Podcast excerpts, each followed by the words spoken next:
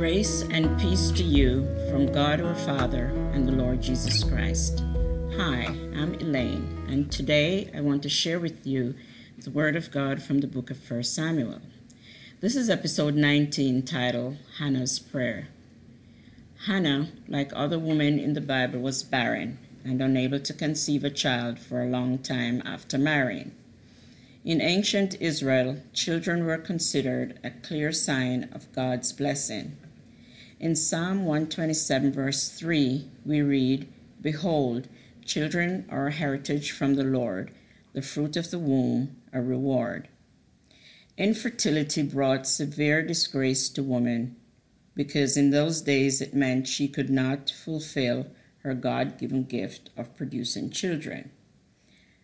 Adding to Hannah's misfortune was her family situation. Her husband, Elkanah, second wife, Peninnah, who had given him many children, the rival wife mocked Hannah. In 1 Samuel chapter 1 verse 6 to 7, we read, Because the Lord had closed Hannah's womb, her rival kept provoking her in order to irritate her. This went on year after year. Whenever Hannah went up to the house of the Lord, her rival provoked her till she wept and would not eat. Her deep anguish, caused by her inability to conceive a son, and the cruel mockery she experienced as a result, is something we can understand. Hannah lived with her pain for years. However, Hannah's prayers revealed her faith, her true faith in God. For years, Hannah poured out her soul's desire to the Lord in prayer, promising him that if she had a son, she would give him back to God. But even though these disappointments went on year after year, Hannah continued to pray. In 1 Samuel chapter 1 verse 10 to 11 we read, in her deep anguish, Hannah prayed to the Lord, weeping bitterly. And she made a vow, saying, Lord Almighty, if you will only look on your servant's misery and remember me, and not forget your servant, but give her a son, then I will give him to the Lord for all the days of his life, and no razor will ever be used on his head. One day at the tabernacle in Shiloh, the high priest Eli overheard Hannah's heartbroken petition and assured her that her prayer would be answered. And one day God answered her prayer. In 1 Samuel chapter 1 verse 20 we read, So in the course of time Hannah became pregnant and gave birth to a son.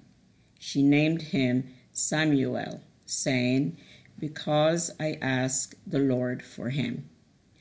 The name Samuel means name of God. In time, she brought Samuel to live with Eli to serve in the tabernacle of the Lord. Hannah prayed an extraordinary prayer under the inspiration of the Holy Spirit.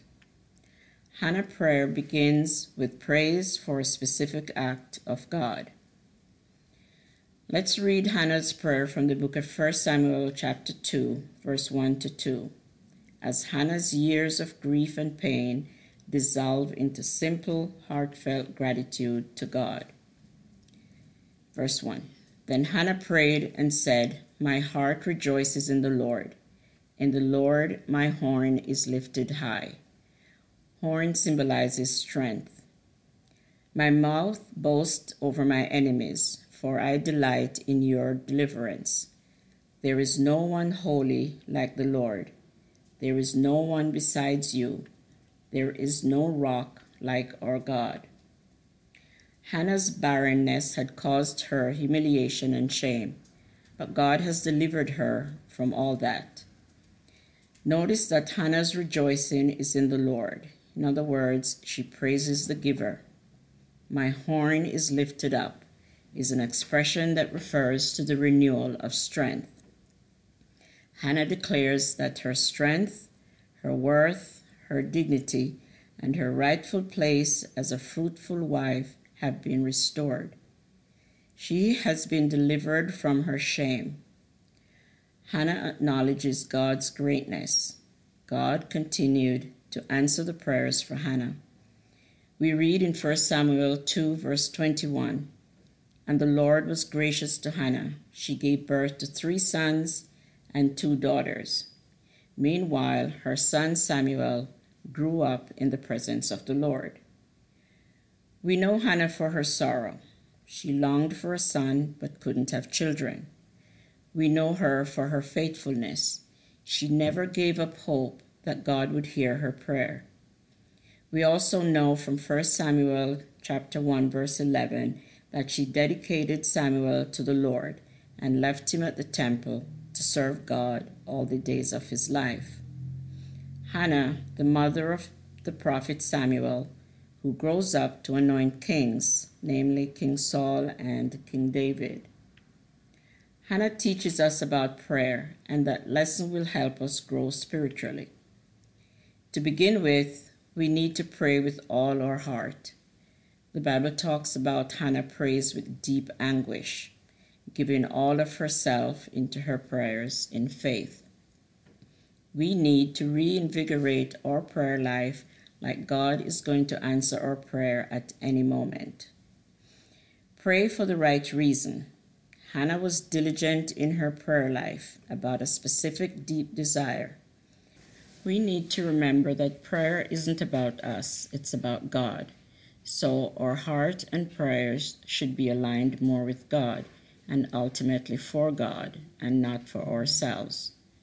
Be diligent, patient, and realize that God may take a while to answer our prayer, understanding that God's timing is not our timing. Remember, God is still with us, guiding us every step of the way, and His love for us is never ending. Be kind and compassionate to one another, forgiving each other, just as in Christ God forgave you.